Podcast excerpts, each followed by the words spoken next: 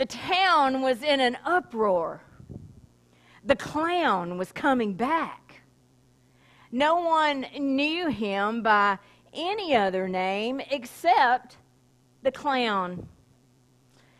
It was a circus dropout who no one had ever seen without his face paint, his orange yarned wig, his polka dot jumpsuit, and his big floppy shoes.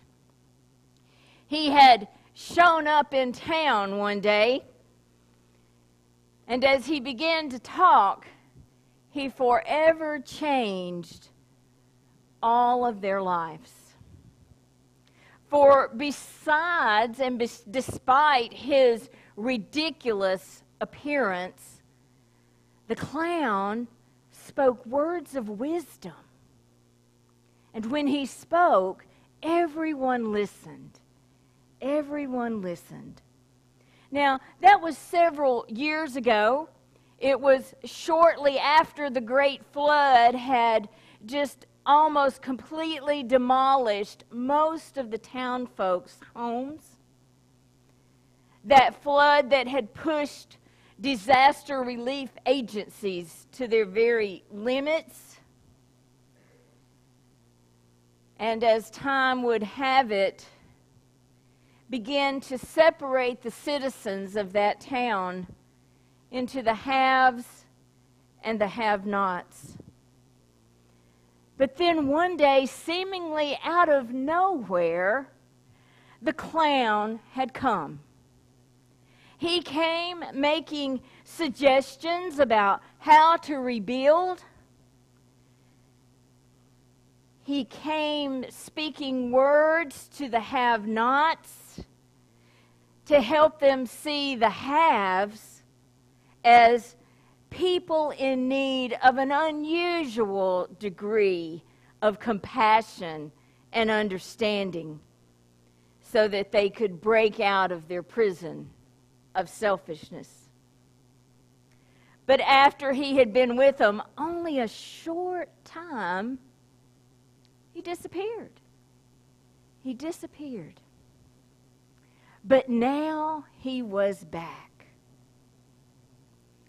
as he approached the crowd, as they had begun to gather to welcome him and to speak, the clown knew in his heart that the time had come that he had to let them know who he was.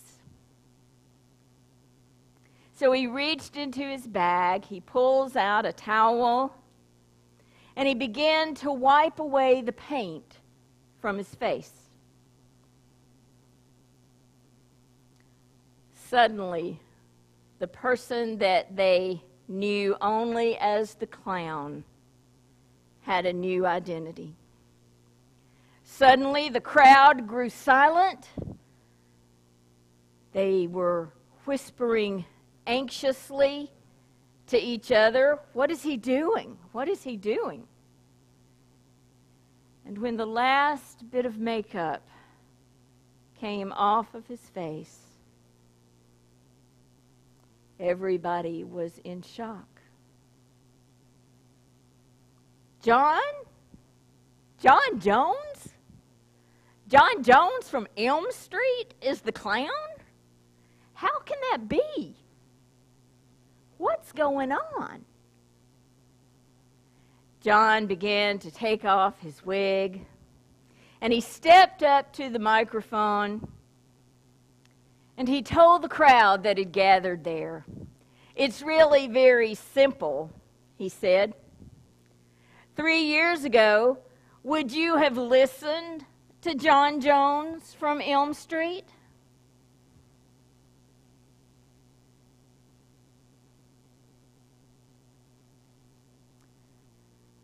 Our text this morning comes from 2 Kings, the fifth chapter, verses 1 through 14. And I'm sharing this morning from the message version of Scripture. Naaman was general of the army under the king of Aram. He was important to his master, who held him in the highest esteem, because it was by him that God had given victory to Aram, a truly great man, but afflicted with a grievous skin disease. It so happened that Aram, on one of its raiding expeditions against Israel, captured a young girl who became a maid to Naaman's wife. One day she said to her mistress, Oh, if only my master could meet the prophet of Samaria, he would be healed of his skin disease. Naaman went straight to his master and reported what the girl from Israel had said. Well, then go, said the king of Aram, and I'll send a letter of introduction to the king of Israel. So he went off, taking with him about 750 pounds of silver, 150 pounds of gold, and 10 sets of clothing. Naaman delivered the letter to the king of Israel. The letter read, When you get this letter, you'll know I've personally sent my servant, servant Naaman to you. Heal him of his skin disease. When the king of Israel read the letter, he was terribly upset.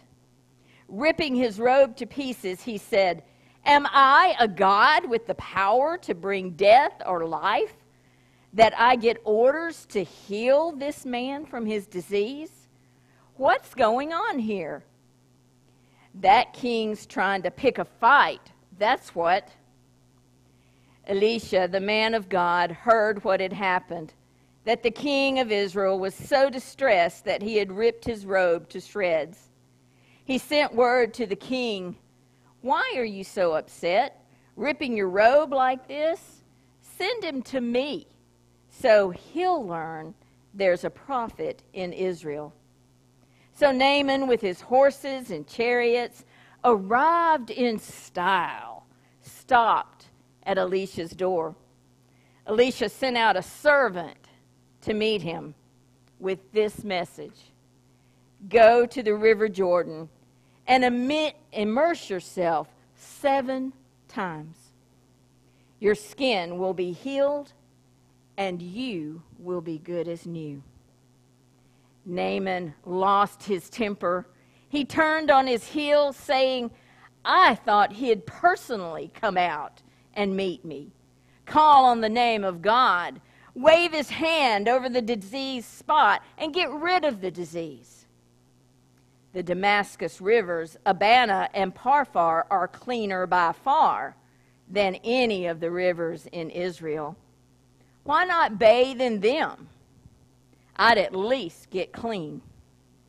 He stomped off, mad as a hornet. But his servants caught up with him and said, Father, if the prophet had asked you to do something hard and heroic, wouldn't you have done it? So, why not this simple wash and be clean? So he did it. He went down and immersed himself in the Jordan seven times, following the orders of the holy man. His skin was healed it was like the skin of a little baby. He was as good as new. May the Lord add his blessing to the reading and hearing of the word. Let us pray.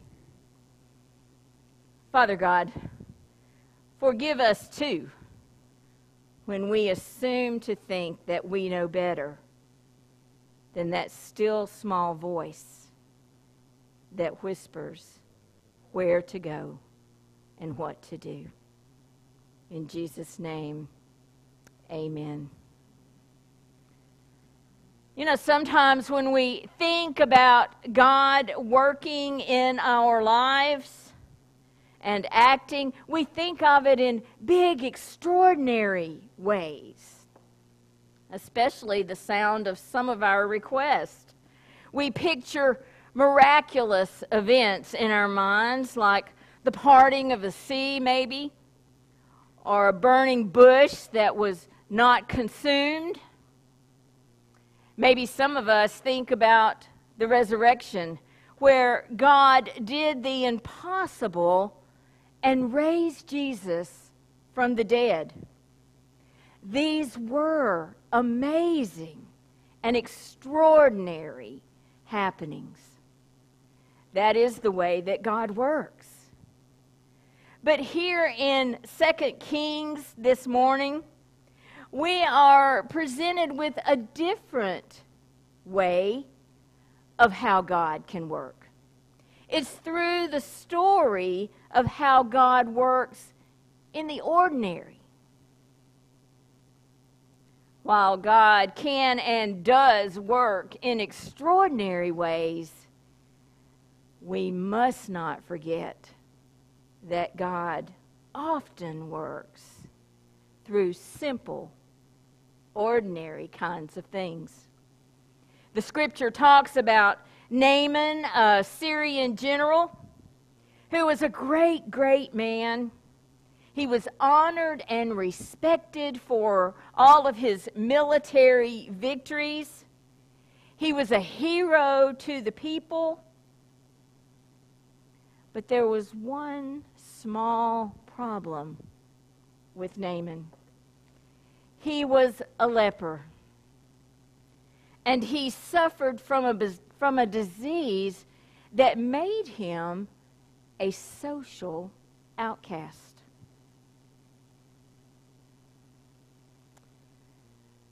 Much like some of the things that we see today, be it AIDS, even as of late, the COVID virus.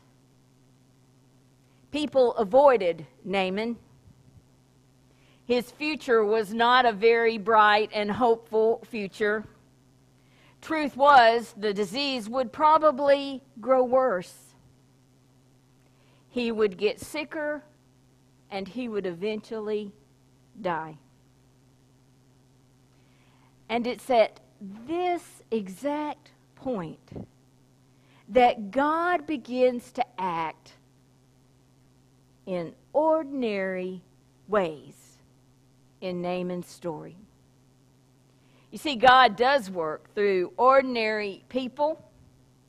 The scripture says a young slave girl enters. She had been captured in Israel and she had been brought back as Naaman's wife's servant. She was a nobody in that time. Actually, servants were less than ordinary people.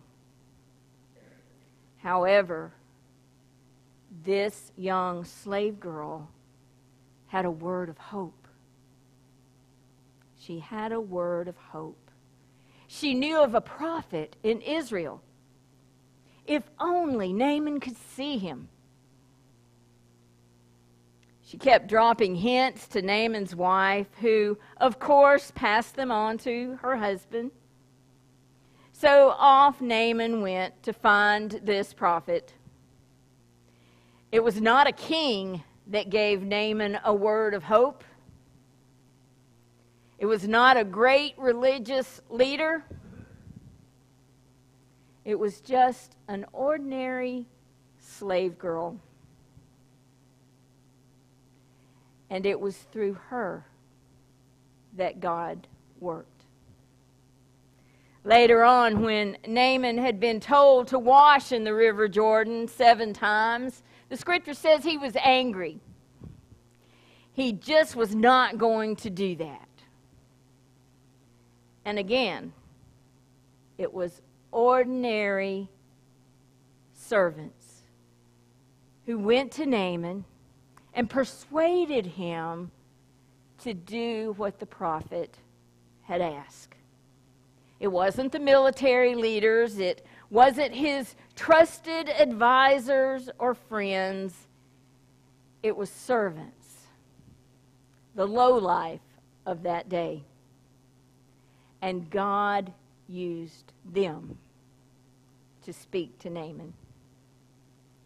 Sometimes, as we are searching for a word from God, we go to all the wrong places.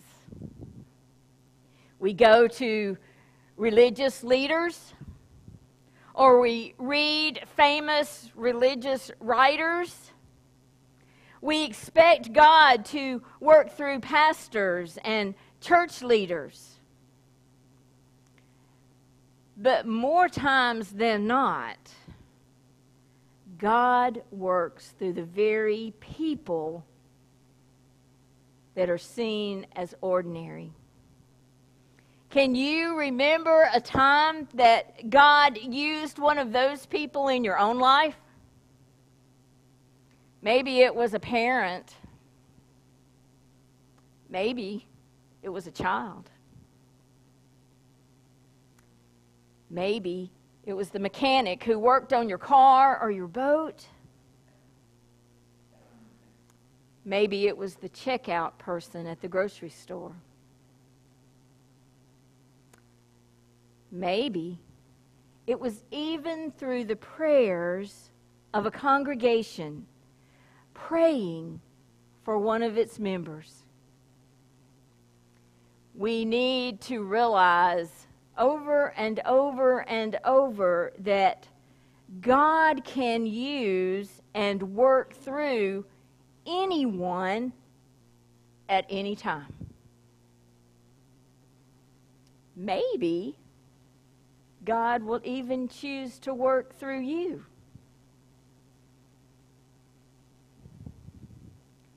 If we look back to the story of Naaman, he didn't completely ignore the slave girl or the servants, but he most definitely could have because of their status in that day and that time. He listened to them and he saw God working through them. Will we be so open to those ordinary people?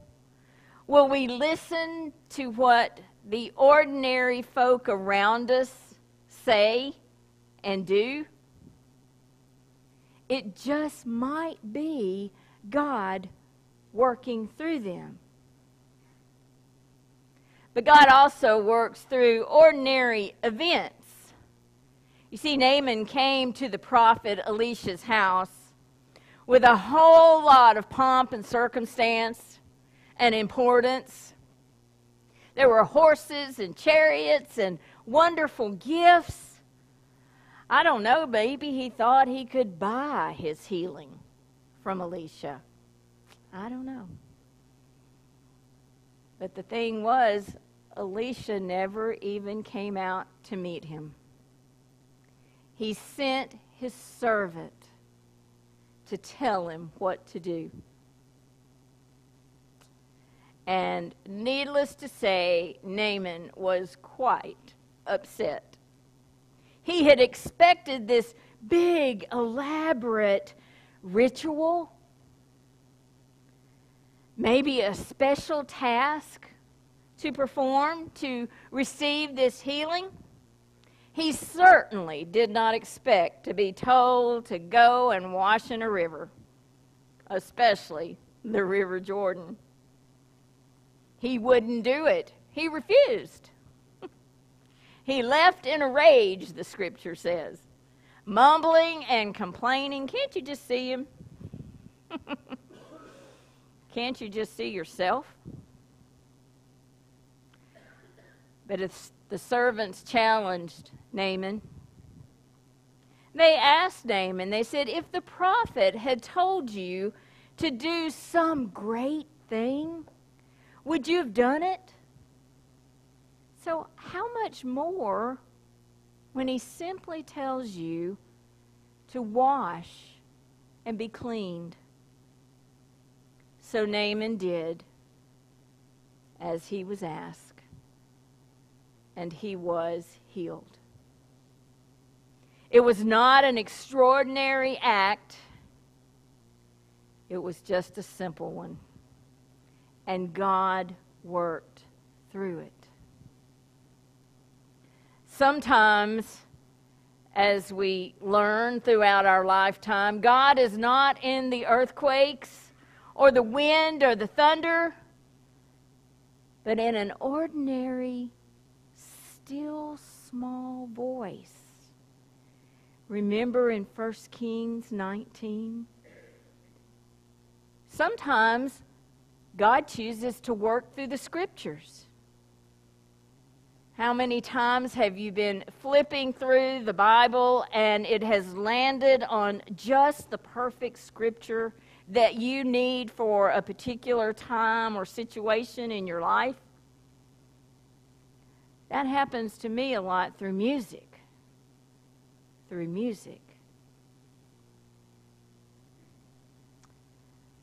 Perhaps God works through prayers that have been prayed or a worship service. We have heard over and over since last week the beauty of our music and how God was in our music last week. And we all felt it and we all knew it. And we knew beyond a shadow of a doubt that was God working through that music. Sometimes it's not from the preachers or the teachers that God will come alive, but in those ordinary, everyday things. So the question for us is can we be open to those? Because the truth is, God works through our obedience. Here was the heart of the situation. Would rich, powerful, respected Naaman do what Elisha commanded? Would he trust this word from Elisha? Would he simply obey with no questions asked? At first, no, he didn't. But we know from the scriptures that indeed he did humble himself and went and washed in the Jordan and was healed. Through that very act of obedience, Naaman was healed. It had absolutely nothing to do with the waters of the Jordan but it was Naaman's obedience to the command where he received his healing. So, will God work in our life? I don't think that's the right question. I think the question has to be will we do what God has commanded us to do? Will we love one another? Will we worship and pray and witness? Will we be peacemakers? Will we turn the other cheek? Will we trust God to work in the ordinary parts of our life, even if we expect Him to work? In extraordinarily big ways. And sometimes God will act in those extraordinary ways.